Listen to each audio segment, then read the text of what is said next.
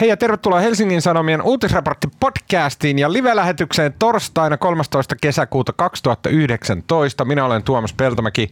Kanssani täällä Helsingissä Sanomatalossa on politiikan toimittaja Marko Junkkari. Terve no moi. Marko. No moi. Mä kuulin, että sulla on tämmönen, saaks tästä puhua? Että mihin sä oot menossa? No ei tietenkään. Eikö oikeasti? Älä nyt hölötä. Okei, no en hölötä. No niin, ei mitään salaisuuksia.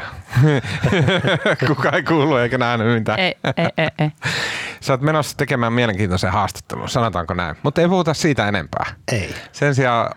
Nyt kaikki lukee kaikki lehtiä, kaikki Marko juttuja, että oliko tämä se juttu? No, mutta se on niinku the haastattelu, kyllä, Kyllä. kaikki tulee näkemään sen. Uh, mutta ohitetaan tämä varsin kiusallinen intro pätkä ja huomioidaan se, että studiossa on mukana myös uh, ulkomaan toimittaja Aino Viimeistä Frilander. päivää Viimeistä ulkomaan päivää, toimittaja, kyllä. viimeistä päivää täällä. Olen jäämässä nyt opintovapaalle ja, ja niin kuin, niin. vuoden mittaiselle opintovapaalle ja sinusta tulee amerikkalainen ja mikä parempaa, Los Angeles, no niin, LA-läinen. Jo- joku, joku sellainen tilapäisesti. Larppaan losilaista ihmistä. Mä oon jotenkin aivan tota, järjettömän kateellinen sulle.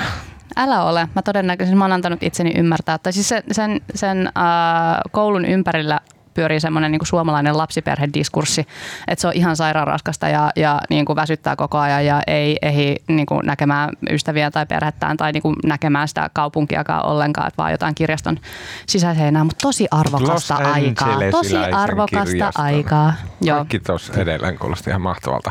Mutta mennään siitä eteenpäin, koska nyt on kiire. Tämän viikon podcastissa puhutaan Daenerys Targaryenista. Muun muassa.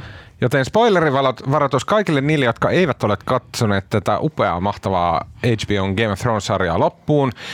Suomessa on keskusteltu aivan häkellyttävän paljon kolumnista, jossa tuoretta sisäministeri Maria, Ohisaloa verrattiin jääprinsessa Daenerys Targaryeniin.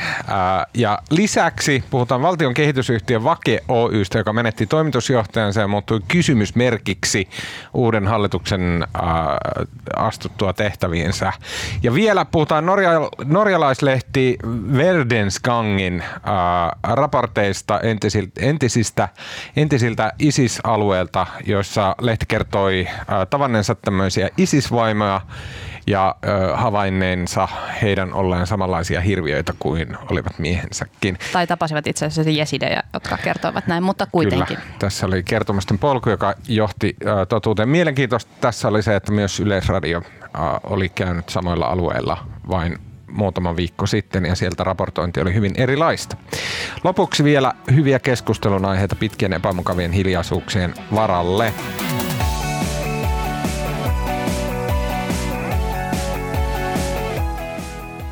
Elämme parhaillaan sellaista, ja sanokaa toki, jos olette eri mieltä, mutta eletään sellaista eh, fluktuaatioaikaa. Ja jos fluktuaatio on tämmöinen niin kuin käyrä, niin nyt ollaan sillä käyrän niin kuin aallon pohjassa. Ää, eli tämmöinen poliittinen vallankäyttöaktiivisuus on matala, matalimmalla tasollaan. Eli hallitus on muodostettu, mutta se ei vielä niin kuin osaa tehdä mitään. Ja virkakoneisto ei uskalla tehdä mitään, koska kohta tulee kuitenkin joku ministeri, joka ei osaa tehdä mitään. Ja, ja tota, hänen leimojaan ja sanojaan odotellaan. Ää, joten koko maan huomio on varmaan tästä kuvailmastani syystä johtuen kiinnittynyt poliitikkojen ulkonäköön tai siitä puhumiseen. Ää, Viime lauantaina Iltasanomien politiikan erikoistoimittaja Seppo Varjus kirjoitti kolumnin otsikolla Kommentti luonheitto ja yhteenotot odottavat. Vihreiden jääprinsessa Ohisalo ottaa ison riskin, jossa hän rinnasti useilla eri tavoilla Game of Thronesin Daenerys Targaryenin ja uuden sisäministerin Maria Ohisalon Lähinnä että he ovat molemmat vaaleita ja jotenkin Varjus nimitti heitä jääprinsessoiksi ja sillä tavalla tuli paljastuneeksi, että ei ole katsonut Game of Thronesia, vaikka kirjoittelee näitä analogioita. Ja sitten äh, jotenkin hän missasi ihan totaalisesti sen, että mikä on Daenerys Targaryenin Todellinen ydin ja olemus. ja, niin, ja elementti, joka on tuli. Äh, ko- kolumni itsessään oli tämmöinen mun mielestä hyvin tyypillinen politiikan, semmoinen vähän vasurilla tehty niin kuin semmoinen, fi- mutta jälleen kerran ollaan se fluktuaation niin kuin alalaidassa. Niin, nyt pitää keksiä ei jotain ole. sanottavaa. Niin, nyt Niin. niin kuin uusi hallitus, se on kuitenkin kiinnostavaa, on semmoista niin kuin, aa, uutta tapahtunut, mutta mitään ei varsinaisesti ole tapahtunut, vaan niin kuin uusi jotenkin presenssi. Niin, että tässä. toimituskokouksessa on oltu silleen, että, niinku, että taas uud, niin. Niin. Niinku hallituksella politiikalla on varattu neljä sivua, mitä niille laitetaan. Niin. Sitten tyypit on silleen, että ei mitään haju, mutta äh, ootte sitten katsonut sitä Game of Thronesia? Niin, ja siis ammattitoimittaja nyt kirjoittaa Niin. niin. mitä vaan. Et sieltä nyt tulee tekstiä, jos pitää tulla tekstiä. Se on niin se yksi, minkä toimittajat oppii. Joka tapauksessa eh, tämä, että Varjus kirjoitti tämän kolumnin, jossa oli jonkun verran pointtia, kai, mutta tota, äh, hän niinku rinnasti tähän äh, Daenerys Targaryeniin ja sitten käytti tämän rinnastuksen osana ulkonäköä ja sitten tämä ei uponnut sosiaalisessa mediassa kovin hyvin. Eli puhuttiin kalman vaaleista, naisista ja, ja sitten niinku tämä prinsessa-sana, joka on tämmöinen sukupuolittunut termi. Oliko se niin, että somessa ei tuohduttanut vaan sen niin tuon analogian heikkous? Ei, joo, ei ole semmoinen Game of Thrones faniraivo, vaan oli tämmöinen. Joka tapauksessa, mitä tapahtui sille hyvin tiiviisti oli se, että äh, sosiaalisessa mediassa e, poliitikot itse tarras tähän aika vahvasti. Joo, ja yli puolueen rajojen. Se oli kiva, koska siis moni tätä kolumnia haukkunut ja Ohisaloa puolustanut poliitikko tuli siis muualta kuin vihreistä. Kyllä, Se oli niin näin oli. kokoomuksesta ja vaikka mistä. Näin. Ja, mutta mikä tästä ehkä kuitenkin sitten tavallaan paisutti tämmöisen ilmiön oli se, että sen jälkeen Ilta-Sanomat vastasi heille.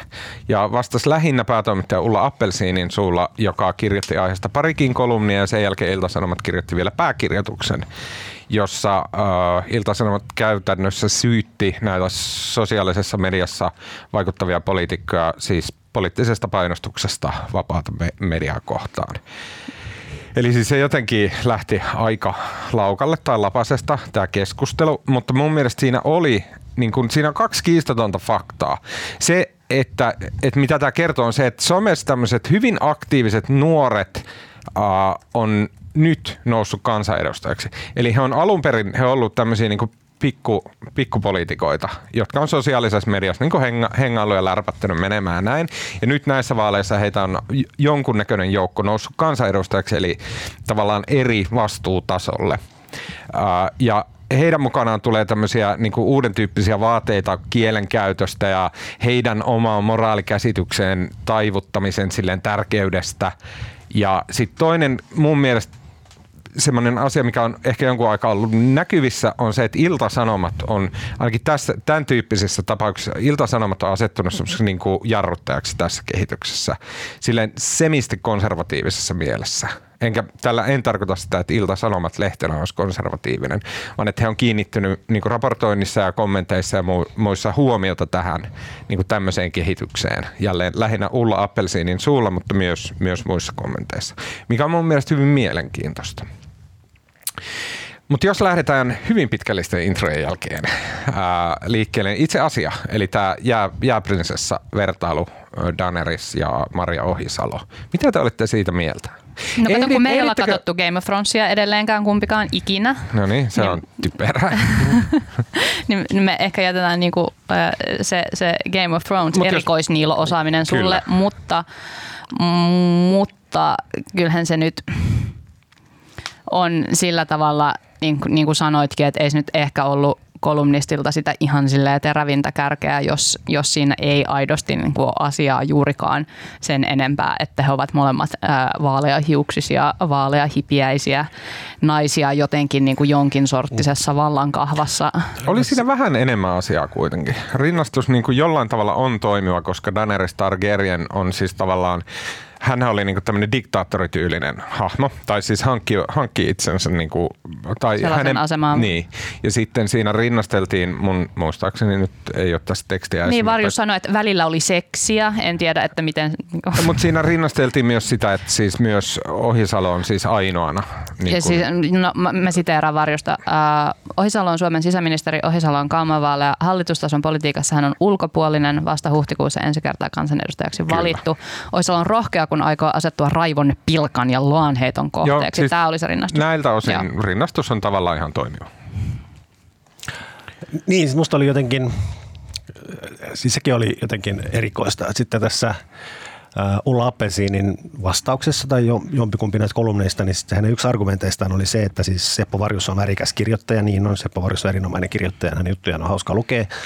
Mutta se, että Seppo Varjus on ihan samalla tavalla pilkannut miesten ulkonäköä. Kyllä. Ja sieltä tuli esimerkkejä, mitä hän on sanonut halla ja Joku lyst, mm. lystikäs tai Joku se, koala. sepöhöpö koala. Jotain mm. muita, joo. Ja, mutta siis musta toi on niinku jotenkin aika hassu argumentti, että saako niinku oikeuttaako se kommentoimaan jonkun ulkonäköä, että kommentoi muidenkin ulkonäköä. Eikö se nyt ole niin kuin, mä en niin kuin, ja siis se Appelsinin pointti oli se, että näistä miehiin, miesten ulkonäköön kohdistuvasta kommentoinnista ei niin kuin synny halota. Ei synny niin. halota, että se on vain naisista. Mutta mutta et, et musta siinä on olennaista se, että, että se kuitenkin tuo niinku ulkonäkökommentointi on ollut perinteisesti se tapa, jolla naisten asiantuntemusta vähätellään ja siitä tässä nyt kaiketi Mä, mä siis on, joo, allekir- siis noin on, kyllä, siis toi on fakta. Mä en usko, että tässä tapauksessa on kyse siitä. En, en, en mäkään koe sitä niin, Sitten mutta... niinku, se, toi Marko, mitä sanoit, toi, että et, siis mun mielestä sillä on väliä, sen sillä, että onko sama kirjoittaja aiemmin kommentoinut myös miesten ulkonäköä tai y- ihmisten ulkonäköä ylipäätänsä.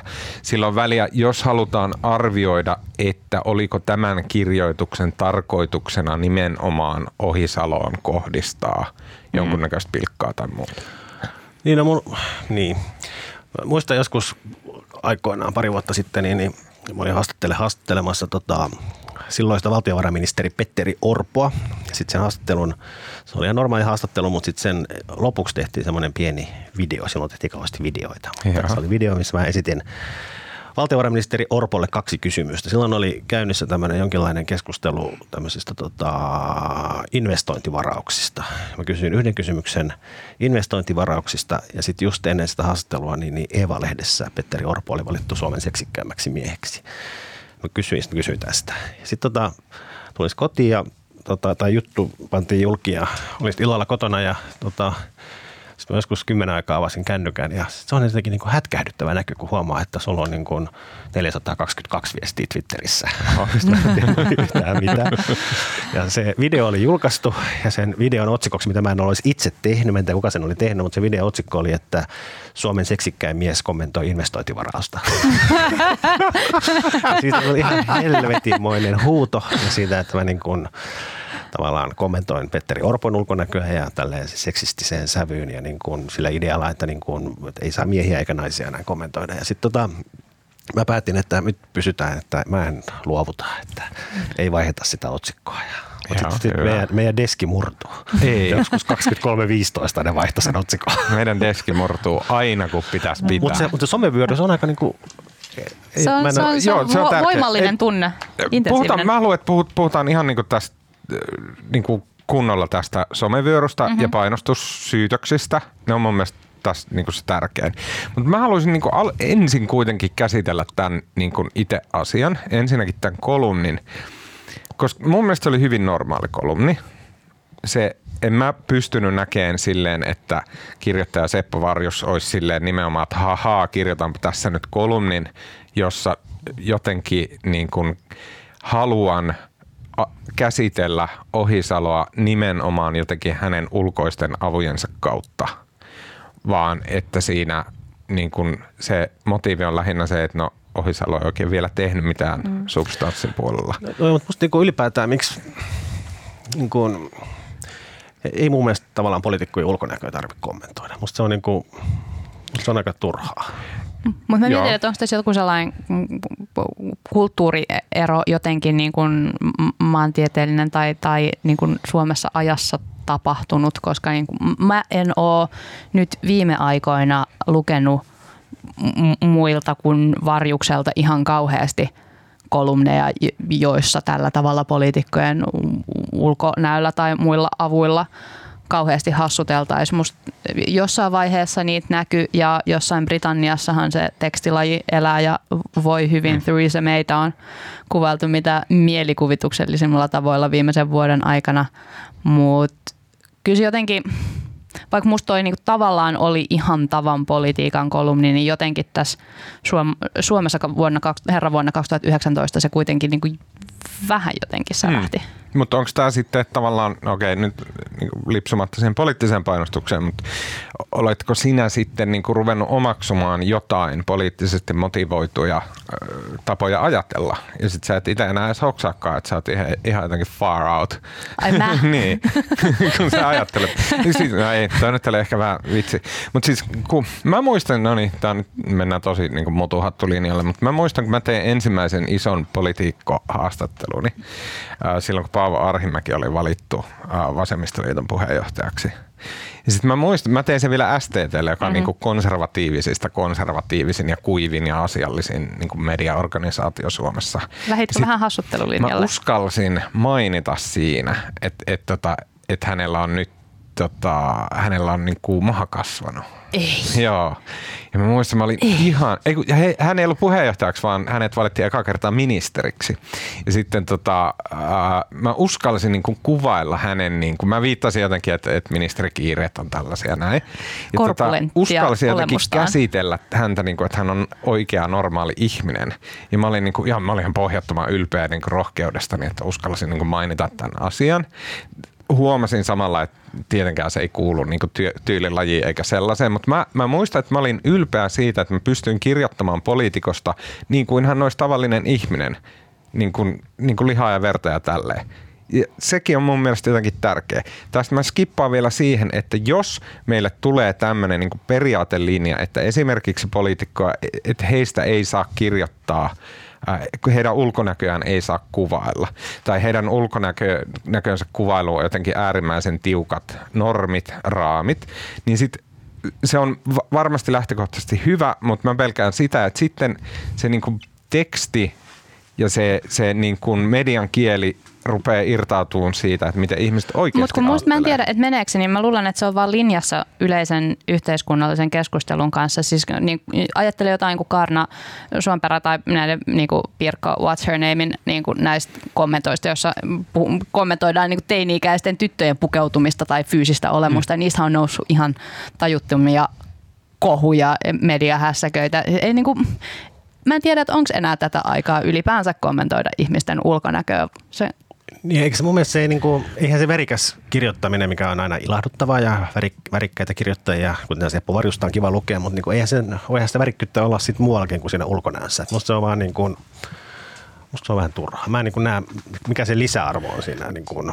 tavallaan ulkonäön kautta kiepsautuksessa. No, jos Mitä jotakin... se tuntuu tosi vanhanaikaiselta? Siis joo, siis en mä tiedä. Voiko Maria Ohisalo, hän on ihan nätti. Voiko sen sanoa? Kaikki, jos sä meet mihin tahansa Suomeen otat silleen gallupien, että onko Maria Ohisalo nätti, niin sitten kaikki on silleen, että joo, se on nätti. Ja varmaan se on niin kuin silleen ensimmäisiä ajatuksia, mitä ihmisille tulee, kun ne kuulee, näkee Maria Ohisalosta, että niin se on se ihan nätti tai sitten tai ne, ne, tai sit ne voi olla, että se on se niinku ihan vitun asiantunteva niinku köyhyystutkija. Mutta ei se ole se ensimmäinen, koska ei ihmiset tiedä, mikä vitun tutkija se on, eikä ihmiset tiedä, mitä, mikä ministeri se on, eikä ihmiset, niinku, joo, mä, siis näin, että onko se olisiko se itsessään paha sanoa, että Maria Ohisalo on nätti? Ottaen huomioon, että siinähän on sisällä tämmöinen sukupuolirakenne, siellä on kaikki tämä niinku kritiikin kohde, vaikka se ei ole pahasti sano. Jos sä ajattelet aina ekana, kun sä näet Alex Tubbin, että onpa komea jätkä. No Antero Vartija. Aivan uskomattoman komea mies. Myös lehtijutuissa, niin kun, että se mainitaan, että joo, onpa hän komea. Se on, se on musta niinku, en tiedä, onko näin myöskään. Mutta siis on, se, mä, mä se, niin Kaikissa jutuissa, jotka Tuomas Peltomäki kirjoittaa. Eikö mä tarkistin no, arkistoista, että Tuomas, onko, mitä Tuomas, Antero siis Vartijasta on kirjoitettu ja hänestä kirjoitetaan, että hän on komea. Niin, no siis Musta poliitikkojen ulkonäkö, jos, se, jos se, se, se liittyy myös siihen, tai riippuu siitä kontekstista. Et jos siinä pohditaan jonkun poliitikon imagoa, miten hän rakentaa imagoa, miksi hän on niin kuin suosittu, ja jos se esimerkiksi nätteys on niin kuin keskeinen osa sitä niin kuin hänen poliitikkobrändiä. Millä niin tavalla se, se voi olla? Hän vaan on. Tuskin hän itse, niin kuin, että joo, että muista kirjoittaa juttu, että mä oon tosi nätti. Tai tuskin mm. hän itse sanoo kuvaajalle, että ota sitten semmoinen nätti kuva, koska tämä on osa, niin kuin olennainen osa mun brändiä. Se vaan, että jos joku ihminen on nätti, niin se on mitä ihmistä ajattelee. Mutta me ollaan ehkä totuttu ajattelemaan, että jos se, jos se poliitikko olisi ihan sairaan ruma, niin sitäkään ei niin sanottaisi ääneen, koska se ei ole asia, johon hän voi itse vaikuttaa. Pukeutumisvalintoja kommentoidaan esimerkiksi poliitikkojen kohdalla tosi paljon ja Amerikassa enemmän kuin meillä tai Britanniassa, mutta koska ne on asioita, joita se ihminen itse valitsee osaksi brändiä. No Alexander Stubbin hampaat, jotka on hyvin niin kuin isot ja näyttävät amerikkalaistyyliset hampaat. Hienot hampaat. Mä pidän hänen hampaistaan. Mm. Mutta niistä hyvin ivallisesti kirjoitettiin aika paljon. Ei sekään ole musta mitenkään niin kuin kehuttava asia. Ei niin, ei missään nimessä. Mutta ihan vaan, että niinku kyllä niinku tämmöistä siis negatiivista kritiikkiä tulee. Kyllä. Näin. Siis mun niinku pointti varmaan, siis pointti on hyvin hähmäinen, mutta se kysymys on Kyllä. se, että jos Tästä ihmiset nyt mieltä. on ihmisiä ja ihmiset ajattelee tälleen näin ja siinä ei nyt sille ole mitään pahaa, jos joku on sitä mieltä, että Maria Ohisalo on nätti. Mä ymmärrän, että sen paikka ei ole silleen, että jos lähdet tekemään juttua sisäministeri Maria Ohisalosta, niin ei sinne kuulu se kielenkäyttö. Mutta jos se siellä käy, niin onko se tämmöisen myrskyn arvoinen? Niin, no en mä tiedä mikä on myrskyn arvoinen ja mikä ei, mutta musta vaan niin kuin mä alkuun sanoin, musta lähtökohtaisesti musta ainakin kannattaa, toimittaja kannattaa miettiä aika pitkään, että onko perustelut poliitikon ulkonäön kommentointiin. Musta, ja harvein mun mielestä on. No varmasti käytännössä ei koskaan. No niin. Niin. Niin, niin, siinä on tavallaan yksi niin. vastaus tähän. Okei, okay, mutta siis Varjoshan ei silleen niin kommentoinut ulkonäköä. Hän rinnasti niin kuin näitä mielikuvia, vaikutelmia. Niin. Okei, okay, uh, no Iltasanomien reaktio oli se, että, että tota, miksi ihmiset, käytännössä niin kuin hyvin karkeasta, että miksi ihmiset ottaa tämän niin vakavasti? No, mä oon ja, ehkä myös vähän yllättynyt siitä, että miksi ihmiset ottaa tämän ihan näin niin kuin isosti. Mutta et, et se oli tosi perversiä lukemaan Ulla Apelsinen kolumnia ja olla eka silleen hetken silleen, niin kuin, että onko mä samaa mieltä Ulla Apelsinin kanssa. Ja sitten kun se jatkoi, niin mä sanoin, että en mä Niin, mutta siis se mitä hän äh, niin kuin kirjoitteli ja jälleen kerran hyvin karkeastaan on se, että mikä on myös niin kuin tosi faktaa, että tässä niin kuin puhutaan tule, ison puolueen tulevasta puheenjohtajasta, ministeristä – ää, niin kuin Helsingin jossain ydinkeskustassa arvolukaalissa asuvasta tohtorista ja näin päin pois. Että tämä nyt ei ihan niin kuin ole suojaton arka, raukkaparka, joka niin kuin vaatii kaiken suojeluksen julkisessa sanassa, mitä on niin kuin vaan annettavissa.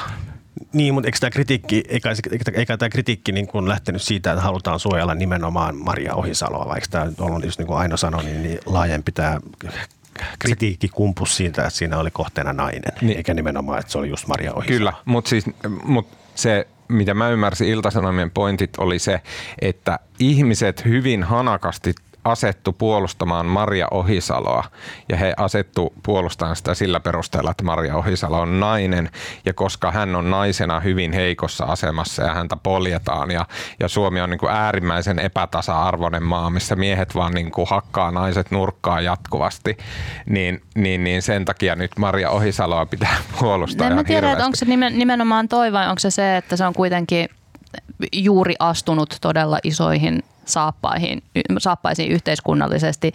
Ja tämä on just se hetki, jossa siitä voi niin kuin, kehittyä ihan tajuttoman osaava poliitikko, tai sitten se voidaan tällaisella niin kuin lillukavarsiin tarttumisella polkea jonnekin maanrakoon. Niin. Eikö tämä ole sensitiivinen hetki kuitenkin? En mä tiedä, Tavallaan. mitä väliä sillä meille on, mikä ministerihetki on. Mitä sensitiivisempi hetki, niin sitä kovempaa sitä pitäisi lyödä, jos se parkasee sitten ulos jotain, mikä olisi hyvä uutinen. Okei. No mutta siis onhan se nyt näinkin. Ei niin median tarvi asettua puolustaa mitään niin kuin sensitiivistä ministeriä. Ei, ei tietenkään. En mä, en mä sitä ehkä ihan noin tarkoittanut. Ei tietenkään tarkoittanut, enkä mä niin niin. tarkoittanut niin väittääkään. Anteeksi. Voidaanko lähteä kaikki kotiin? Niin. Mä unohdin jo mun ajatuksen. Tämä menee tuolla Mennään eteenpäin. Joo. No ei, mutta mä, okei. Okay. Oliko sulla tästä joku vielä sille aivan timanttinen pointti? Mun mielestä pointti, okei, okay, mihin iltasanomat sitten tuli loppujen lopuksi, on se, että tässä on kyse poliittisesta painostuksesta. Mitä te olette siitä mieltä? No höpsis pöpsis. Marko. Mä oon samaa mieltä. Ei musta tota, No, siis Journa, tähän työhön liittyy olennaisena osana se, että tota, me te- tehdään julkista työtä ja kirjoitetaan juttuja ja niistä saa lukijat kertoa näkemyksensä. Et ei se nyt ole mitään painostusta, että joku sanoo, että huono juttu. Niin ja välillä ne... Tot, ne Miksi jotkut... sama epäinen ministeri? Hän Mitä? tekee julki, julkista työtä ja sitten joku saa sanoa, että hän on jääprinsessa ja semmoista joo. Niin, niin. niin. Riippuu Seppo Varjuksen täytyy kestää vähän enemmän kuin Suomen ministeri. Mutta kaikki toimittajat myös tietää sen, että meidän niinku vähän silleen väenvängällä rakentamat aasinsillat ja assosiaatiot, ne mieleyhtymät ei ole aina ihan timanttisia. Jonain päivinä ne on, mutta joskus ne on tosi kaukaa haettuna ja ne pitää vaan laittaa sinne lehteen ja sitten sillä sil mennään. Niin. Mä, siis, mä en usko, että tässä on kyse mistään poliittisesta painostuksesta, mutta se jätti mut pohtiin poliittisen painostuksen mekanismeja nykyajassa. Ja siinä itse asiassa voi olla ihan perääkin. Koska mä oon joskus tehnyt semmoista, että kun tulee joku oikein herkullinen somevyörytys, semmoinen niin iso mehevä keissi, kaikki yhtäkkiä, kaikki, kaikki joilla, joiden arvomaailma on pyhä ja, ja valistunut ja he tietää, niin he käy niin yhden ihmisen kimppuun sen takia, että tämä on sanonut jotain väärää. Ja sitten siitä, siitä syntyy semmoinen niin paskamyrsky. Ja sitten mä oon joskus, niin kuin, aluksi mä oon katsonut vierestä ihan kauhuissa, että miten nämä niin kuin, tiedätkö, sivistyneet ihmiset voi käyttäytyä noin, että on törkeätä ja julmaa tuota yhtä ihmistä kohtaa, joka on tehnyt virheen. Ja sitten mä oon joskus tehnyt sitä, että mä niinku peruutan, että mä lähden kattoon taaksepäin, koska mä haluan selvittää, että mistä se on lähtenyt se paskamyrsky. Mm. Ja mä oon monesti hämmenty, hämmentynyt siitä, että sitten kun mä lähden kattoon niitä somepostauksia ja kommentteja taaksepäin, niin kun varsinaisesti lukee ne, niin ei ne ole niin pahoja. Ne on yleensä ihan silleen niin kuin semifiksuja ja näin. Ja että se paskamyrskyn kokemus ei varsinaisesti yleensä tuu siitä, että ne ihmiset kirjoittaisi jotain ilkeätä tai olisi raivoissaan, vaan se tulee siitä volyymista. Niin ne kierrokset lisääntyy. Niin, koska on tosi eri asia, jos yksi ihminen, tiedätkö, lähettää, sä kirjoitat jonkun typerän kolumnin, ja sitten yksi ihminen lähettää, että hei, siellä muuten sanottiin jääprinsessa, että se ei ole niinku ihan kosher. Koska sittenhän se on silleen, Aa, hyvä pointti, mutta tiedätkö, että mulla oli vähän kiire ja näin. Mutta se, sitten, jos 60 ihmistä sanoo, että tässä kolumnissa sanotaan jääprinsessa ja se on sukupuolittava sana. Ja sitten tulee jatkojutun jatkojuttuja. Niin, niin sitten se rupeaa tuntuu, se, se volyymi itsessään vaan tuntuu siltä, että nyt niin kuin on valtavat massat raivona, vaikka se on niin kuin 60 ihmistä, jotka on pointannut yhden On. asian. Ja sitten niin musta oliko se nyt siinä Ulla Appesinin kolumnissa vai missä, mutta siis se ajatus siitä, että onhan, sehän on myös ihan perusteltu pointti, että onko tämmöinen poliittinen korrektius menossa niin kuin liian pitkälle ja kohta tosiaan kukaan ei voi kirjoittaa enää värikkäästi eikä sanoa oikeastaan mistään yhtään mitään, kun tota, kaikesta tulee aina kohu. Mut Mikä on mä- niin kuin standardikonservatiivipointti. on, mutta kun mä en niinku, en mä tiedä, oliko tässä nyt kyse siitä. Ja tässä on myös syytetty sitä, että ihmiset on kauhean huumorintajuttomia, kun mu- mu- musta vaan se vertaus ei niinku ollut, se oli vaan aika huono. Se, Jos se, olisi niinku- tosi hyvä offensiivinen vitsi, niin, niin kuin keskusteltaisiin uudestaan. Joo, joo. Niin. Et ei se musta ei ollut mitään kauhean hauskaa. Et se Ei, ei, niinku- siis se, se, oli niinku, ei, se oli hyvin platku. Ei niinku oikein yhtään mitään. Niin, siitä, siitä mä oon niin kuin henkilökohtaisesti eniten tuottunut. niin. Mutta siis kun mun pointti on se, että siis tämä on niinku ihan normaalia keskustelua, kritiikkiä ja näin. Sitten kritiikin vastapuolella olevalle se tuntuu niinku silleen, että okei, tässä niinku mua kohtaan hyökätään, koska niitä on niin paljon. Mutta sitten onhan täysin mahdollista, ja itse asiassa sen pitäisikin olla niin, että nämä ihmiset, jotka on poliittisesti aktiiveja, niin kyllähän he tajuaa esimerkiksi, tai jos mä olisin somekonsultti, niin mä kyllä tajuaisin, että okei, että jos halutaan joku toimittaja saada sille, että seuraavan kerran kun hän kirjoittelee esimerkiksi vihreiden puheenjohtajasta, niin hän kaksi kertaa miettii, mitä kirjoittelee. Niin siinä tapauksessa mä vähän niin kuin agitoisin tämmöisen paskamyrskyn sinne päin. Kyllä se saa toimittaja silleen vähän olemaan varpaillaan tämän asian kanssa jos mä olisin joku poliittinen operatiivi, niin kyllä mä käyttäisin tätä hyödykseni. Ja sitten kysymys on silleen, että Iiris Suomela, joka on aktiivinen Twitterissä, joka tässäkin kohdassa on ollut keskiössä. Sitten on tämä, siis mitä, mitä mä oon nähnyt, on Minja Koskela, feministi, joka on hyvin aktiivinen somessa ja monien kohujen ja muiden tuottumusten keskipisteessä. Tere Sammalahti ää, kokoomuksesta, hyvin aktiivinen ja monien kohujen ja tuottumusten ke- keskuudessa ja näin. Ja sitten sanotaan, kuka olisi vasemmista puolelta, kaasuputki tai joku tällainen.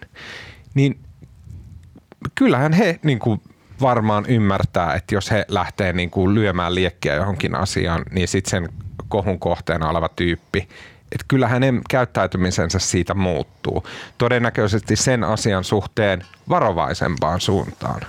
Ja miksei tämä olisi tavallaan niin kuin yksi poliittis, oman poliittisen agendan ajamisen keino. Sitähän se lähtökohtaisesti on. He yrittävät muuttaa maailmaa, keskustelukulttuuria, tarttumalla epäkohtiin. Se ei välttämättä ole ihan noin niin kuin taktista kuin miltä sä saat sen kuulostamaan, muuten Niin, enkä mä tiedä, Why onko se taktista, Niin. mutta se voisi olla. Ja tavallaan, Toki heti kun siirryn, suomalainen poliittinen elämä muuttuu tosielämän House of Cardsiksi. Odotan sitä tauotta. ni- niin mä sen tekisin, jos mulla olisi mitään pysyviä mielipiteitä mistään. Joku vakaumus. niin. Okei, okay, mennäänkö eteenpäin? Kyllä. Uh, maanantaina kerrottiin, että viime kesäkuun lopussa uh, valtion kehitysyhtiö Vake Oyn uh, toimitusjohtaja Taneli Tikka eroaa. Vake Oy on yhtiö, jolla omaisuutta on 1,8 miljardia euroa. Se omistaa aikamoisia siivuja monista merkittävistä suomalaisyhtiöistä, näistä merkittävimpänä Neste, josta Vake omistaa muistaakseni 8,9 prosenttia. Ja Tämä Vake perustettiin Juha Sipilän äh, hallituskauden aluksi ja se niin kun, kauden lopuksi oli lähtemässä käyntiin ja tämä Taneli Tikka palkattiin sinne siis vuosi sitten ja nyt hän päätti erota, kun hallitus vaihtui ja näin. Ja sitten tästä tuli tämmöinen niin kuin jotenkin pienimuotoinen uutinen. Me Helsingin Sanomien toimittaja Anni Lassila kirjoitti aiheesta todella hyvän kolumnin, ää, anteeksi analyysin, ja siinä niin kuin ihmeteltiin sitä, että niin mikä tämän koko puljon pointti oikeastaan alun perin oli. Sinne niin kuin siirrettiin aika merkittäviä määriä suomalaista omistusta, ja sen jälkeen sitten kukaan ei niin kuin oikein tuntunut tietävän, että mitä sillä pitäisi tehdä. Kyllä. Marko, muistatko sä, kun raportoit ja seurasit tätä Sipilän hallitustaivalta, niin oliko tämä vaki semmoinen, että sillä oli kovinkin suurta painoarvoa? No, Vakehan liittyi siihen, se oli jo ennen edellisiä vaaleja silloin neljä vuotta sitten, niin Sipilän hokemahan oli tämä, että pitää panna valtion taset töihin ja laittaa valtion staattisia omistuksia, eli myydä niitä ja käyttää niitä rahoja johonkin asioihin, millä tavallaan lisättäisiin talouskasvua. Ja tämä oli osa sitä. Siis Sipilä otti alkuun Sipilällähän oli alkuun tämä omistajaohjaussalkkukin, eli hän istui näiden kaikkien omistusten päällä, ja tämä oli niin kuin se konkreettinen keino, että siirrettiin se 1,8 miljardia omistuksia, tota, ensimmäinen taisi olla Ekokem, ja sen jälkeen se menikin, se on ollut tosi vaikeuksia koko ajan tämä vake, koska musta siinä, siinä Anni Lassila jutussa oli hyvin, miten tavallaan, miten hitaasti näitä omistuksia on saatu siirrettyä sinne vakeen, koska virkamiehet on jarrutellut asiaa. Mutta tota, idea oli se, että ne saa niitä nesteen osakkeita ja ekokemin osakkeita ja jotain muuta. Sitten myy ja perustaa niillä sitten jotain uutta, uusia, mm. mahdollisesti uusia valtionyhtiöitä liittyen alustatalouteen tai tällaisia. Keinoäly. Ehkä. No ja, muun muassa nyt ja tuoda. jotain tämmöisiä niin kuin, Buzzwordeja. Niin. niin, ja sitten kun nyt on erilaisia, niin kun, no yksi vaihtoehto nyt on puhuttu tässä tota, maatalouden osalta siitä, että tota, jotenkin edistettäisiin, kau- että kauppojen pitäisi avata tää, näitä asiakastietojaan, sitä dataa, ja sitten tavallaan niitä datoja voisi jollain tavalla jalostaa ja hyödyntää esimerkiksi joku operaattori, joka voisi olla valtiollinen siellä vaken, vaken rahoittava. Eikö ole nyt sun pitää? Mitä kaupoilla on dataa? Kaupoilla on asiakasdataa, siis Ja sit Plussapiste. plussapisteitä, Niin, ja sitten niin. niin. kun sillä on, sehän on hyvin käyttökelpoista. Niin, tiedetään mitä ihmiset ostaa ja milloin ja mitä ne haluaa ja minkälaisia ne on. Ja... Että voisiko joku kiinalainen teknologia jätti Et ostaa jotain meiltä tä- sen tiedon ja tehdä Mutta miten tämä vake tähän kuvioon liittyy? No se oli ilmeisesti yksi vaihtoehto olisi voinut olla se, että jos siihen perustetaan joku yhtiö, joka rupeaa hyödyntämään sitä dataa ja sitten myy sitä eteenpäin tai toimittaa tasapuolisesti jonnekin, mutta se voisi olla yhtiö, joka tavallaan käsittelee sen datan siinä välissä. Ne jotenkin niin anonymisoi ja hoitaa Jotenkin näin en tiedä yhtään tarkemmin, mutta tämä vake on ollut jotenkin, tämä on ollut jotenkin murheellinen harjoitus tässä ei oikein missään vaiheessa. Tarkkaan ottaen selvinnyt, miksi se on perustettu ja mitä se aikoo tehdä. Ja sitten tämä, sitten tämä Taneli Tikka, joka on tämmöinen, tämmöinen Startup-jäbä. startup-jäbä, oikein fiksu ja lahjakas tyyppi, niin, niin tota, mä en oikein tiedä, onko se, no ei se nyt oikein paljon päässyt siihen mitään tekemään. Että nyt se oli siellä sen vuoden ja lähti pois. Niin. Ja 20 nyt- 000 nyt sit- euroa kuussa. Ja nyt uusi hallitus, Antti Rinteen hallitushan on, hallitusohjelma sanottiin Vakesta jotain, että Vakea kehitetään, joka kuulostaa aina tosi uhkaavalta. Mm-hmm. Mutta jos olen oikein ymmärtänyt rivien välistä, niin, niin Antti Rinne puhui jo aikoinaan neljä, viisi vuotta sitten, kun Antti, Antti Rinne oli valtiovarainministeri, sen rakkain asiahan oli tämmöinen infra Oy, semmoinen, miten perustetaan niin kuin yhtiö, joka rupeaa tota, tekemään teitä. Eikä mitään startup-huuhaata. Niin, mä luulen, mä luulen, että Vakesta tulee nyt infra Niinkö? Oh, ja musta se on kiva, kun Taneli Tikka olisi päässyt siellä pusaamaan Vähän väylähankkeita. teitä. mä luulen, että siksi hän lähti. Niin siis virallinen ää, muotoilu on muistaakseni epävarmuus vakenne tehtävien kehittymisestä. Eli se kuulostaa nimenomaan juuri tuolta. Kyllä. Mutta joo, ei mennyt ihan putkeen. Mua kiinnostaa se, mua aluksi nauratti kovasti tämä, että okei, että nyt tässä oli niinku viimeinen niitti Sipilän niinku liian bisnesmäisten ideoiden arkkuun. Ja sitten tuossa Anni Lassilan mainiossa analyysissä nauratti se, että sen vaken, niin kun, jos nyt ajatellaan, että tikan myötä niin kun sen tekeminen ainakin jää jonkunnäköiseen limboon, niin et, et se sai aikaiseksi kuitenkin sen, että se lähetti kaksi tiedotetta. Ja sitten mä ajattelin, että olipas hauska juttu. Sitten mä menin kattoon niiden nettisivuilta, että mikä se, mitä ne tiedotteet oli. Ja toinen niistä tiedotteista oli, että toimitusjohtaja eroaa. Mutta sitten mä luin sen toisen tiedotteen. Ja sen toisen tiedotteen ähm, otsikko oli, että Vake vauhdittaa suomenkielisen tekoälyn älyn kehitystä. Sitten mä vähän pelkäsin, mä niin jonkun verran tiedän tekoälyasioista, en hirveästi, mutta jonkun verran. Ja sitten vähän pelkäsin, että oho, että onko tässä, niin kuin, tää on täyttä tämmöistä niin hip ja cool ja Niin, mutta eikö toi ollut se joku rikoksen esto hommeli? Uh, ei, vaan tässä okay. on silleen, sitten kun mä luin tätä eteenpäin, niin, niin kuin, okay, niin kuin jännitys pois, tämä oli tosi fiksu ja siis tosi olennainen. Tässä on kyse siitä, että Vake olisi ryhtynyt kehittämään tämmöistä niin kuin projektia, jolla aletaan turvaamaan suomalaisia kieliresursseja keinoälyn niin kuin, kehittämisessä. Mm. Se on aivan olennainen kysymys, koska niin kuin kaikki varmaan pikkuhiljaa rupeaa ympärillään näkemään, niin meidän appit, Google ja muiden tekemät appit, ne rupeaa olemaan ihan sairaan hyviä. Tekoälyohjelmat tekee aivan ihmeellisiä juttuja. Niiden tekoälyjen toiminnan pointti on se, että ne tarvii ihan valtavia määriä dataa, jotta ne pystyy olemaan niin hyviä. Ne tarvii ihan järjettömiä määriä tietoa, tekstejä, äänenpätkiä, kuvia, kaikkia, mistä halutaan päätellä jotain. Ja sitten käytännössä niin kuin valtavia määriä tulee YouTube kielestä, joka on joku 80 prosenttia englantia. Ja, näin. ja siis suomen kaltainen kieli on siinä aivan kusessa tässä Joo, mutta selittäkää mulle, että missä tuossa on ne niinku tajuttomat tuottomahdollisuudet, joita Vake etsii, koska niinku minkälaiset markkinat tuolle on maailman mittakaavassa viiden miljoonan. Mä en tiedä, oliko sen, eikä sen tappiotakaan aio tehdä, mutta siis ei sen, eihän sen... Mutta toi vaikuttaa ihan tukitoiminnalle. No, sitä se mun mielestä nimenomaan olikin, jos puhutaan näistä alustataloudesta, niin, niin se oli idea, että perustetaan tavallaan yhtiöitä, jota muut yhtiöt pystyvät sitten hyödyntämään hyödyntämään menestyäkseen. Kyllä. Se olisi ja. Niin kuin mä, ja mä vastaisin tuohon sillä tavalla, että se tuotto tulee siitä, että se tuotto on muussa tapauksessa negatiivinen. Että jos niin suomalaiset ei kielestään johtuen pysty kehittämään, kehittämään itselleen omaa valtionsa, omien kansalaisten, suomalaisten tyyppien käyttöön. Esimerkiksi se, että sä voit puhua sun telkkarille suomeksi. Jos sä oot 80-vuotias Alzheimer-potilas, niin se voi olla ihan todella hyvä juttu, että sä voit puhua sun telkkarille suomeksi ja ymmärtää myös mongertavan suomenkielisen Joo, ei, puheen. Ei, siis, ja näin, siis, siinä siis ei se, mitään se, vikaa. Niin, uh, se, itse, se se mm. säästää rahaa ja se tuotto tulee sitä kautta, että tämmöisiä on mahdollisia tehdä.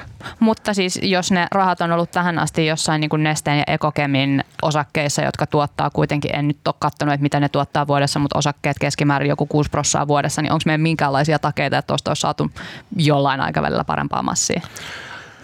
Ei tietenkään, mutta siis se, ehkä, ehkä se ongelma on, niin kuin mä en tiedä, niin kuin, jos ensin perustetaan niin kuin rakenteet, perustetaan niin kuin vake, palkataan sinne hallitus- ja toimitusjohtaja ja ihmisiä töihin ja toimitilat ja hiirimatot, niin, niin tota, sitten sen jälkeen ruvetaan miettimään, että mitäs nyt tehtäisiin. Eikö se ole vähän niin kuin väärä, eikö se tästä ensin nyt keksiä niin kuin mitä tehdään, ja sitten ruvetaan rakentamaan sitä organisaatiota, joka pystyisi mahdollistamaan sen tekemisen. Mun tavallaan niin se kysymys, että jos, niin kuin, kun muakin nauratti tämä koko homma, ja tota, aluksi, mutta että jos ne oli niin kuin tämän tyyppisiä, että niin kuin, että he toimii niin välikapulana, joka esimerkiksi järkkää suomalaisen datan siihen muotoon, että Google saa sen helposti käyttöön, että Google, Googlella olisi niin kuin halpaa tehdä myös suomeksi nämä jutut, niin se kuulostaa tosi fiksulta. Varmasti samanlaista kamaa on myös, mitä tulee teihin ja tulee niin kuin kaikkien muuhun tähän, mitä meillä on ympärillä.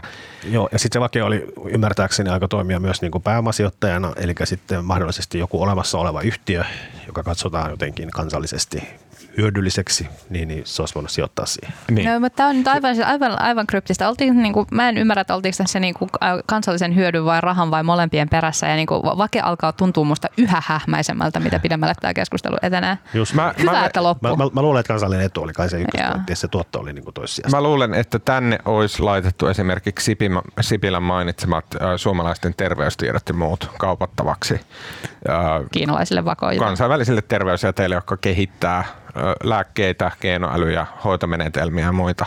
Tällä olisi varmistettu, että ne pystyy kehittämään niitä myös suomalaisille, esimerkiksi Suomen geeneille tai tautipohjille tai jollekin tällaisille. Pohjois-Karjala forever. Niin, tämä tuli vähän mutulla, mutta mä, niin kuin kuulostaa, että tämä olisi ollut se firma. Ja mun kysymys tavallaan on nyt, Ei siis Vake, vaan se Vake olisi jotenkin perustanut sen firman. Niin. Niin, että se olisi niinku sitä. ollut Ah. siinä niinku kätilöimässä sitä asiaa. Mun kysymys tavallaan on nyt, että sitten nyt, kuten kansanedustaja Elina Lepomäen mukaan ollaan otettu Aimo loikka takaisin 70-luvun meininkeihin Antti Rinteen hallituksen myötä, ää, niin, niin tota, onko tällaiset asiat, tämmöiset niin kuin vähän Sipilältä haiskahtavat äh, business startup-henkiset muut, onko ne niin kuin jotenkin tippunut kokonaan kelkasta? No toivottavasti ei.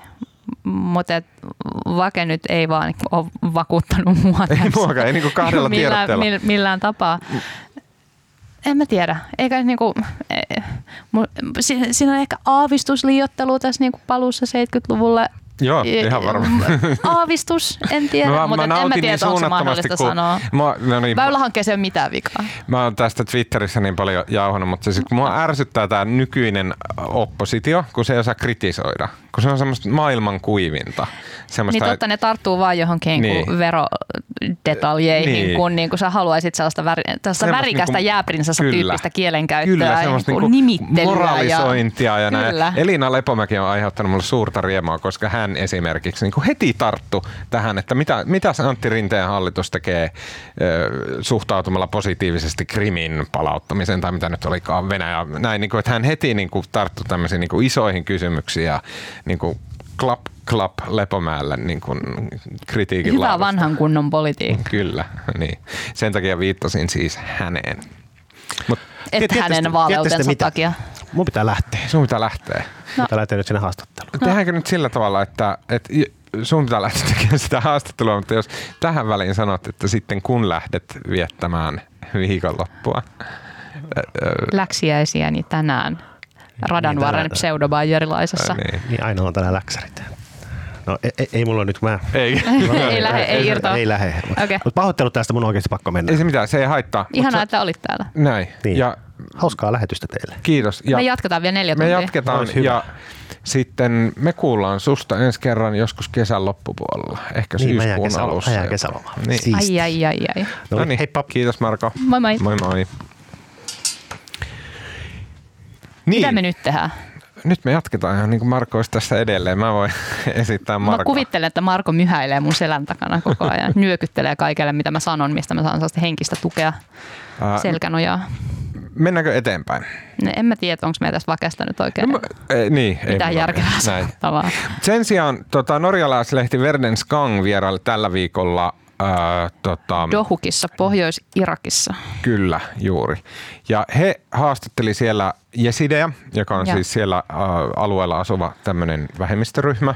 jota ISIS on orjuuttanut Niin, raakalaismaisesti. kyllä. Se, se ISISin niin kuin sen suurimman valtakauden aikana puhuttiin jopa tavallaan kan- kansanmurhasta. Kansanmurhasta, että niin. se oli niin kuin Joo. hyvin, hyvin, hyvin brutaalia, mitä ISIS teki nimenomaan jesideille. Ja sitten äh, VG, äh, Verden Skang, oli haastatellut näitä jesidejä siellä ja kysynyt heiltä. Mä en tiedä, oliko tämä heidän raportoinnin niin kuin koko pointti, mutta ainakin he sivus No siis ainakin tässä jutussa, mä luulen, että ne on ehkä mahdollisesti tehnyt siellä jotain muutakin, mutta että, että tässä oli jo nostettu tämän jutun ytimeen nämä niin kuin muutama jesidikertomus. Kyllä, ja nämä jesidikertomukset liittyy näihin ISIS-vaimoihin.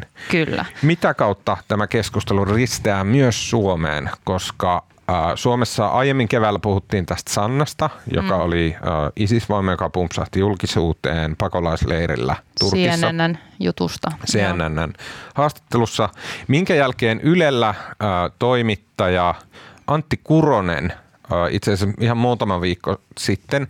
Hän sier, vieraili Al-Kolissa Koillis-Syyriassa, jossa on tämmöinen pakolaisleiri myös. Ja sitten hän tapasi siellä viisi suomalaista naista ja sitten näiden mukaan tällä leirillä on 11 suomalaisäitiä ja 33 niin kuin suomalaislasta. Mm. Ja äh, Verdensgangin mukaan, äh, tai heidän haastattelemien näiden jesidi-silminnäkijöiden mukaan, niin nämä ISIS-vaimot ja sitä kautta niin kuin vihjaus on, että ehkä myös nämä suomalaiset ISIS-vaimot, eurooppalaiset ISIS-vaimot ja nämä, niin he itse asiassa syyllistyy samantapaisiin julmuuksiin kuin nämä ISIS-taistelijamiehensäkin. Niin, niin, siis tässä on se tavallaan se keskustelun tausta on se, että näissä haastatteluissa nämä, sekä nämä suomalaiset alhollissa olevat naiset että muut eurooppalaiset ISISiin aikoinaan liittyneet naiset, jotka on nyt pakolaisleirillä ja haluaisi sieltä kovasti pois, koska siellä on ihan hirveetä, hmm. niin sanoo, että ei he ole tehnyt mitään pahaa, he on vaan hoitanut lapsia ja kotia ja laittanut ruokaa ja niin kuin he on viattomia kärsijöitä ja heidät pitäisi päästää kotimaihinsa, tuoda myös koti, kotimaihinsa, koska sieltä alholista ei noin vaan lähetä mm. minnekään seikkailemaan. Mutta että nämä muutama jesidi silminnäkijä sitten kertoi tälle norjalaislehdelle, tai niin kuin yksi heistä kertoi, mistä oli tehty hyvin raflaava otsikko, että, että, äh, että ne kidutti ja tappoi ja nyt ne vaan valehtelee, että ne ei ole tehnyt mitään. Mm. Se yksi näistä jesidinaisista muun muassa kuvasi sen, miten äh, tämmöinen ISIS, ISIS-vaimo, en mä tiedä onko se oikea termi ehkä. Mm, kutsutaan heitä nyt sillä termillä, kun niin. ei meillä ole oikein parempaakaan. Niin hän oli käynyt äh, siis teloittamassa äh, aseella 24, äh, tota, 24 niin, oliko heitä nyt tässä telotuspartiossa sitten yksi, yksi vai niin, useampia, niin. mutta siis niin kuin, tämä oli todella, mihin mä kiinnitin huomiota, kun mä luin tätä Verdenskangin juttua, oli se, että, että se oli yhden ja sinne naisen kertomus, joka sanoi nähneensä, että naiset harjoitteli aseiden käyttöä ja ompeli pommiliivejä ja sitten oli tämä teloituskertomus myös. ei, ei ollut ketään vahvistamassa tätä kertomusta, mikä no, varmasti niin kuin kaikenlaisia hirveyksiä ovat myös naiset siellä tehneet, mutta että tässä, tässä pitää ottaa huomioon se, että kaikilla näillä tahoilla on kuin vähän oma lehmä ojassa tai intressi kertoa niin. ne tarinat se, tietyllä oliko, tavalla. toi ajatus niin nopsaa siinä mieleen, koska mullakin tuli. toi tuli vaan heti mieleen. Ehkä ei niin Mä en niin, kuin, niin heti epäilevästi suhtautunut, koska se ISIS siinä vaimo etuliitteenä mm. luo aika paljon uskottavuutta Jesidien kertomukselle, Kyllä. koska ISISin hirmuteosta ja sen niin kuin ideologian muun niin kuin raakuudesta on kiistatonta näyttöä vaikka kuin paljon.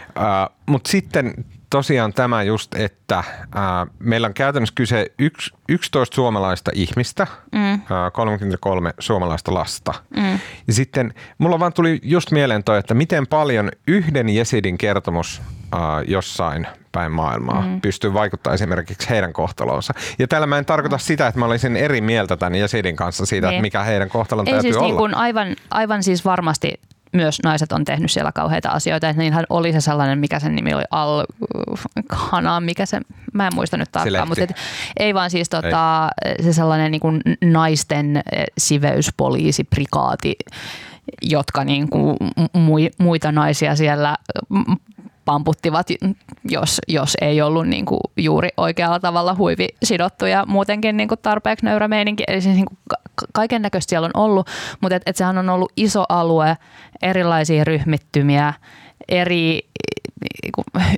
niin hyvin eri, tapo, tapa, eri, eri tapoja elää siellä ja ne naiset on lähtenyt sinne tosi eri syistä. Meillä on hirveä tarve puhua niistä niin jotenkin yhtenä ryhmänä ja käsitellä heidät pois päiväjärjestyksestä jotenkin semmoisena yhtenä projektina, kun ne siellä Alholin leirillä on kätevästi mm. yhdessä koos. Mutta mut ne on lähtenyt sinne eri motiiveista. Jotkut on lähtenyt vaan elämään islamilaisessa valtiossa ja, ja toiset on lähtenyt rakkauden perässä, perässä ja jotkut on, joillain on ollut todella vahva ideologinen vakaumus, että tämä jihadismi on tosi kova homma ja nyt perustetaan sinne kalifaattikeinolla millä hyvänsä ja niin kuin tapetaan jengiä samalla. Mm. Ja niitä ei vaan voi käsitellä ryhmänä, vaikka tosi paljon haluttaisiin. Tosin, äh, mitä mä puhuin tänään tutkijoiden kanssa, me tehdään tästä tuon tuota, Petja Pellin kanssa parhaillaan juttua, niin se muistutti mua siitä, mitä mä en ollut tullut ajatelleeksi. Jos siellä on 11 naista ja 33 lasta ja niitä on ollut enemmänkin, niitä vauvoja on kuollut siellä paljon, niin eihän ne suomalaiset naiset ole ehtinyt siellä ihan fyysisesti tekee paljon mitään muuta kuin olemaan raskaana ja synnyttämään niitä lapsia ja imettää niitä. Jos niitä on noin paljon, niin ne on ollut kyllä niin kuin suurin osa niistä ainakin aika vahvasti lasten kanssa kotona. Ei, ei, ne, ei, ei, ei ne ole siellä etulinjassa ollut. Ei varmasti. Ehtinyt se porukka ole kauhean vahvasti. Mutta äkkiä sitä ompelee samalla pommiliiveä kuin Siin, puhdetöinä. Niin, niin. vauva on ei voi, ei voi tietää ja se, se tuossa on myös olennaista, tai siitä kaikki asiantuntijat on ollut, joiden kanssa mä oon puhunut tässä viime päivinä, niin on ollut tosi yksimielisiä siitä, että, että me ei tiedetä paljon mitään siitä, mitä siellä on tapahtunut. Nämä perustuu ihan sille yksityis, niin kuin yksittäisiin kertomuksiin, joihin me ei voida luottaa. Ainoa tapa selvittää niitä asioita on tuoda ne oikeuden eteen Suomeen. Muuten me ei vaan ikinä voida tietää.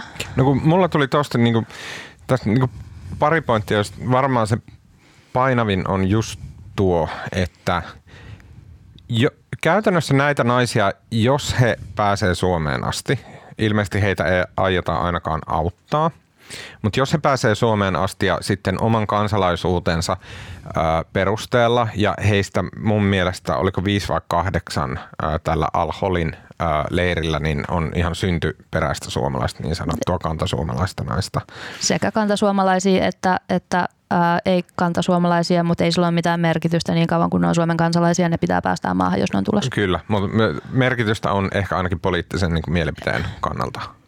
Epäilemättä. Siis tavallaan, että et jos heidän nimi on niin kuin Ritva Mäkinen ja sitten he on mennyt näin, niin mä väitän, että poliittisessa keskustelussa on painoarvoa sillä, että Ritva Mäkinen sanoi, että okei, että hän oli ISIS vai mä en itse asiassa pitänyt siitä ja haluan takaisin Suomeen, kuin että Lontoosta Suomeen 2006 muuttanut – Ää, tota, mä en osaa yhtään ää, niin, et, et pysty nimeä. keksimään spontaanisti niin, ää, arabian kielestä naisten nimeä. Mutta niin. siis, niinku, siis sehän on väärin ää, lain niin. silmissä, mutta niin siis on, poliittisessa siis keskustelussa näinhän se menee. Varmasti paina. Mm. Mutta siis se mun pointti oli se, että jos he, jos he niinku jo omin avuin sillä pääsee sieltä Suomeen, niin sen jälkeen heidät varmaan otetaan kiinni mm. ja sitten äh, heidän niin kun, statustaan aletaan selvittää, niin asiasta mm. aletaan käy, käymään tutkintaa ja loppujen lopuksi oikeutta.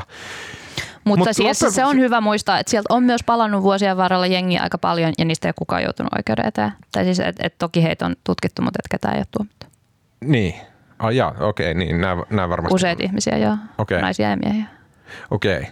Eli käytännössä silloin me puhutaan siitä, että nämä ihmiset ne palaa Suomeen ja käytännössä jatkaa joku on, joku on lentokentällä vastassa ja sitten niin kuin, Pistetään nimipaperia ja sen nimipaperiin, ja siis parin vuoden ajat, No miten se prosessi nyt meneekään, mutta et, et olennaisena ajatellaan sitä, että et jos, jos me ollaan kiinnostuneita siitä, että mitä nämä ihmiset mahdollisesti jatkossa tekis, ja se on kansainvälisten terrorismitutkijoiden mukaan niin kuin verrattain pieni prosentti, jolloin enää minkäänlaista intressiä mitään niin kuin sit kotimaassaan tehdä. Se oli muistaakseni yksi yhdeksästä tai jotain, joka mahdollisesti saattaa Eli johonkin syyllistyä. yksi tai kaksi. Yksi tai kaksi. No niin. Mutta meillä on se intressi tietää, että missä ne on ja mitä ne puuhastelee. Ja se me voidaan tietää vaan, jos ne niin kuin tuodaan tänne ja otetaan valvontaa. Niin, kyllä.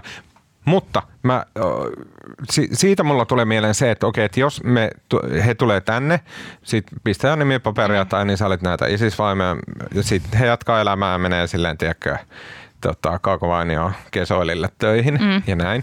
Ja sitten oikeus ottaa yhteyttä joskus parin vuoden päästä. Niin miten... En mä tiedä, että meneekö se ihan noin, mutta jatka. Miten on, miten vaikeaa, miten pitkäkestoista, miten käytännössä mahdotonta – suomalaisen oikeuden on selvittää sitä, että onko just Riitta Väisänen tunnettu muslimi-jihadisti vaimo, Näin, niin, niin, tota, että onko hän ollut esimerkiksi telottamassa – jotain tyyppiä tai, tai selvittää sitä, että onko hän ää, ommellut itsemurhapommiliiveä mm. tai muuta. Niin Suomesta käsin, ää, käytännössä mun, eikö se ole keskusrikospoliisi, joka näitä sitten alkaa tutkia, jos epäillä esimerkiksi sotarikosta tai terrorismirikosta, niin se on käytännössä mahdotonta. Tuntuu no se, siis se ei ole millään tapaa helppoa, koska siellä niin konfliktialueella on, et siis ei, ei ihmisiä olla pystytty seuraamaan niin tarkkaan, mutta, mutta se, että miten sitä tietoa rupeaa sitten vähitellen syntymään, on se, kun niin kuin eri puolilla maailmaa käydään näitä oikeudenkäyntejä ja sitten sitä tietoa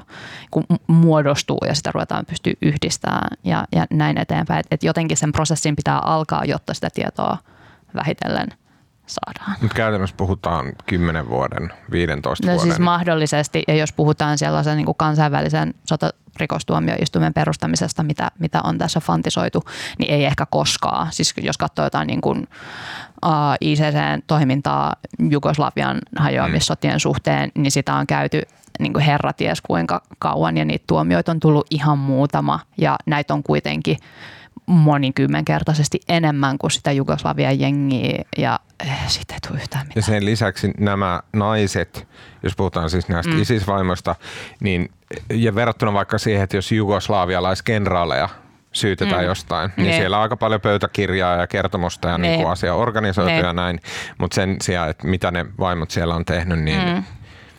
Eli käytännössä faktisesti, jos he alkaa käymään oikeutta Suomessa, jos heitä syytetään Suomessa, tutkitaan Suomessa, niin käytännössä aidosti ei tehdä yhtään mitään. He, heitä Mä... ei tule kohtaan mitään sanktioita, he, he ei joudu eristyksiin, he, heidän elämää ei millään tavalla hankaloiteta ja näin.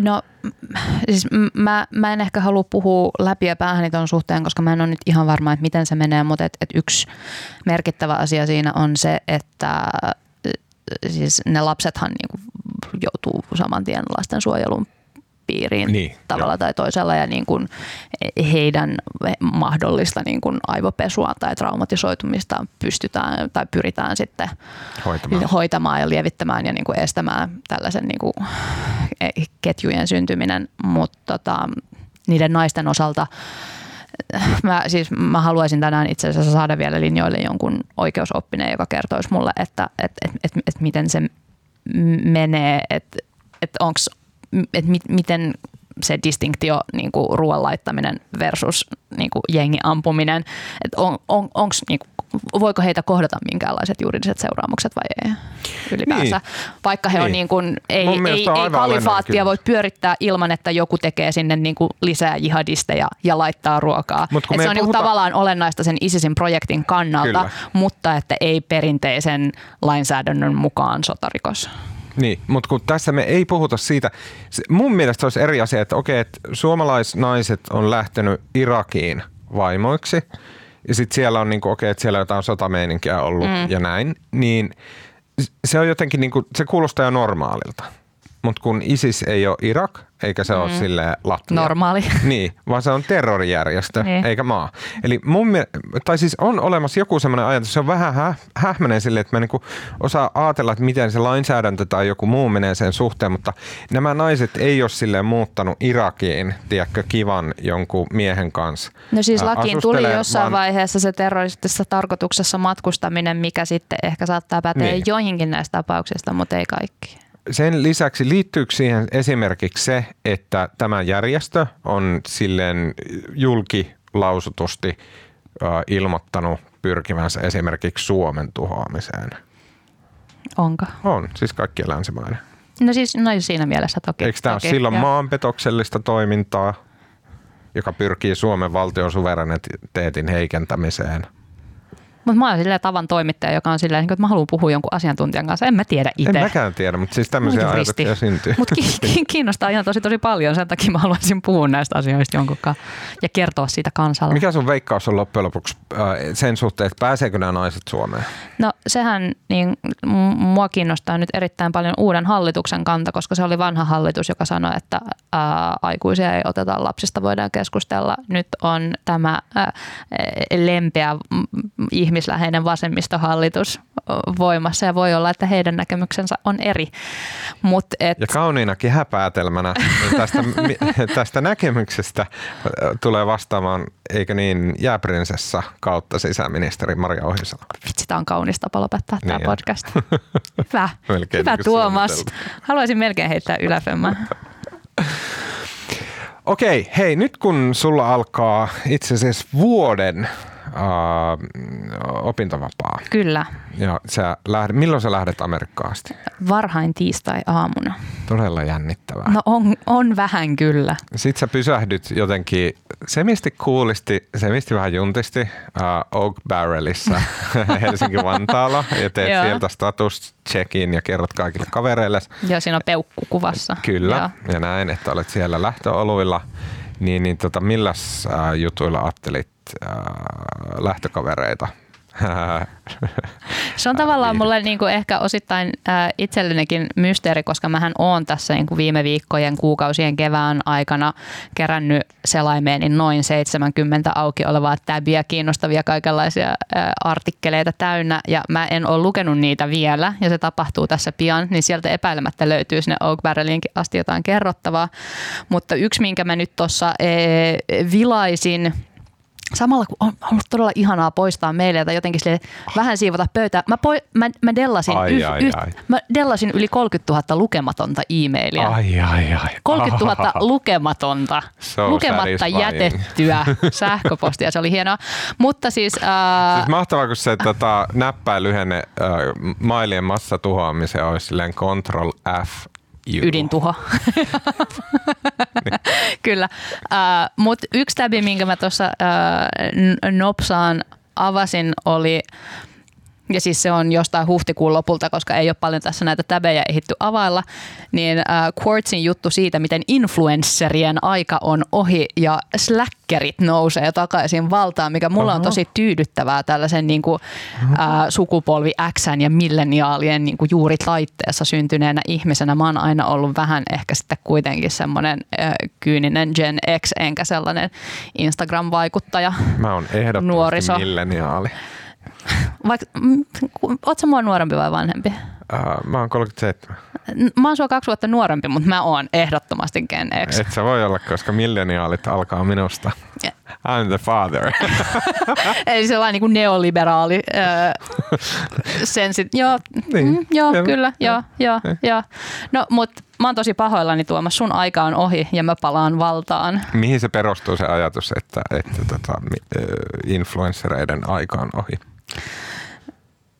Ei Mä, mä, mä, tiedän sen sitten, kun mä oon lukenut tämän jutun loppuun, mutta lukekaa tekin. Se oli Quartzissa, The age of the influencer has peaked. It's time for the slacker to rise again. Ah, hyvä. Uh, mä, tää on itse asiassa, mä kuulin tämän jutun uh, lounaskeskustelussa uh, kollegalta ja sitten googlailin, että pitääkö se paikkaansa ja se pitää. Ja se on hämmentävää. No. Uh, mä ehkä mä katsoin uh, Chernobylin ja sitten mulla on tämmöinen semi-Venäjä-innostus päällä. Joo. Tai neukku-innostus.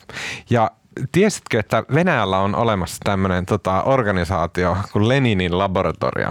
En, kerro ja, minulle siitä tota, lisää.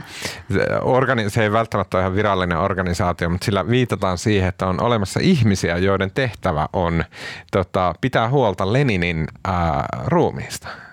Fantastista. Joka on balsamoitu. Ja se, se, sen organisaation tai sen tehtävän, se on siis ihan valtiollinen mm. tehtävä. Se on nykyään, a, aiemmin oli siitä paljon avoimempia, mutta nykyään se on semmoinen niin salamyhkäinen ja he ei suostu puhumaan medialle näin, lähinnä koska medialla pilkkaa heitä. Ja tota, äh, Miksiköhän? Heidän tehtävä on niin kuin noin, äh, noin puolentoista vuoden välein niin kuin, äh, pestä Leninin ruumis ja sitten tota, täydennellä sen balsamointia. Ja Ehkä niin ne ei puhu siitä, koska se on vaan todella ällöttävää. ja, äh, niin kuin parannella sitä ja pumpata sitä täyteen kemikaaleja. Ja Sitten sitten tulee vaan kome- komeampi ja komeampi koko ajan. meikata se uudelleen. Hiuksia ja niin kuin, kasvaa. Niin, ja tiedätkö, kammata viiksiä ja, ja, joo. ja tota, kaikkea tällaista. Joo. Ja sen lisäksi heillä on myös niin kuin silleen viikoittaisia tai päivittäisiä tehtäviä, jotka liittyy silleen tavallaan niin kuin pölyjen pyyhkimiseen ja, ja tota, niin kuin sen ru- ruumin. Ja siis puhutaan siis Vladimir Leninistä, joka kuoli mm. joskus 1901. No ei. Mutta kyllähän Suomessakin pyritään nyt työllisyysasteen nostamiseen. Musta tässä niin kuin on paljon, mistä voi ottaa oppia. Tähän, silloin Neuvostoliiton valtapäivänä tähän organisaation kuului siis 200 ihmistä täyspäiväisesti. noniin. Näin, että kunnon meininki. Ja sit nykyään se määrä on siis ainakin Guardianin raportoinnin mukaan ja Moscow Timesin raportoinnin mukaan pienempi, mutta et siinä on edelleen niinku ihan täyspäiväisiä ihmisiä. Kunnon staabi. Ja he on siis mausoleumi ammattilaisia, jotka sitten jakaa tätä tie, tietoutta myös esimerkiksi Pohjois-Korealle ja, ja muille Ja mä haluan maille. ajatella, että siinä on myös sellainen niin kuin mystinen oppipoikajärjestelmä. Kyllä on, jolla, kisälli, niin oppipoikasysteemi ja näin. niin. Ja sitten he on nykyään modernina aikana, he rupeaa olemaan vähän kusessa, koska niin kuin hirveästi niitä oppipoikia ei silleen ovista ja ikkunoista ole tulossa sinne. Todella outoa. Jotenkin erittäin mielenkiintoinen ja erittäin tämmöinen niin kuin omituinen, äh, niin kuin jopa vaikka Venäjä on niin omituinen maa kuin on, niin Venäjän mielessä niin kuin tämmöinen reliikki neukkoajalta. Niin siis toihan kuulostaa täysin apokryfiselta tarinalta, mutta mä haluan uskoa, koska se liittyy Neuvostoliittoon. Kyllä, mutta se on täysin totta. Uh, lukekaa vaikka The Guardianin uh, juttu Lenin Lab, The Team Keeping the First Soviet Leader Embalmed. Mä aion ehdottomasti lukea sen jutun. Joo, kannattaa. Kiitos, se oli Tuomas. jotenkin tosi, tosi mielenkiintoista. Ai niin, yksi, tästä, tätä mä en saanut varmistettua mistään, mutta ilmeisesti Venäjällä on siis vähän niin kuin jo julkinen mielipide ruvennut siirtyä siihen, että se Lenin voisi ihan niin kuin laskea haudan lepoon, mutta tässä on, tästä on syntynyt ongelma, koska se on pumpattu niin täyteen näiden vuosien aikana aina uutta ja uutta kaikkia kemikaalia, että se on ilmeisesti vaaraksi ympäristölle. Tämä- Oh, what a way to go. näin mä kuulin, mutta tätä mä en, tie, mä, mä en saanut varmistettua, mutta näin mä kuulin ja haluan uskoa siihen. Juuri tuollainen tulee olemaan minun kuoleman jälkeinen elämäni.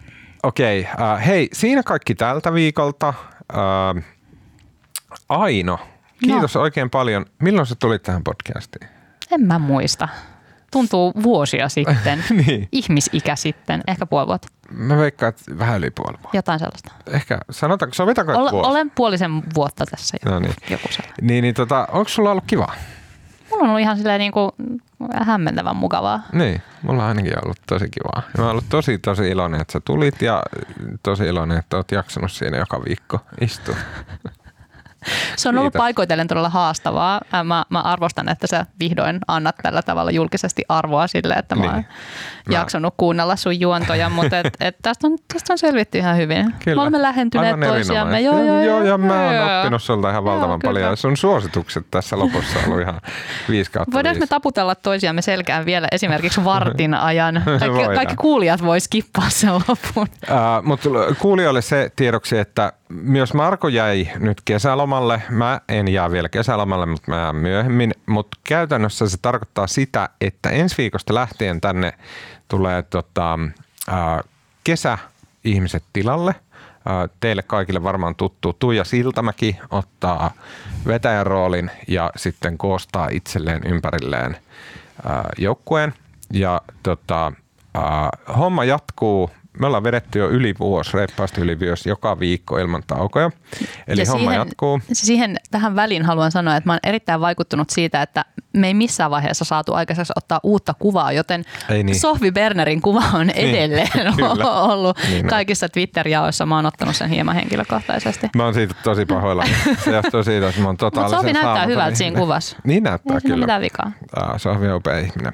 Uh, niin, niin, uh, podcastit jatkuu ensi viikolla ihan normaalisti. Tulee kaikkiin kanaviin, missä on tullut aiemminkin ja voit kuunnella sieltä, mistä olet kuunnellut aiemminkin tai katsellut. Ja tota, uh, nähdään elokuun jossain loppupuolella todennäköisesti. Me ruvetaan nyt etsimään Ainolle uh, seuraajaa. Tämä podcast on ihan valtava ponnahdus alusta Amerikkaan. Kohta mä tuun. Okei, hei, äh, kiitos Aino Frilander. Kiitos Tuomas. Leikkauksen äänen meille tekee Janne Elkkiä, tämän podcastin tuottaa minä ja kuullaan sitten joskus elosyyskuussa, mutta tulkaa te takas kanavalle ensi viikolla Tuija Siltamäen ää, tota, hoiteisiin. Upea. Moi moi. Juhu.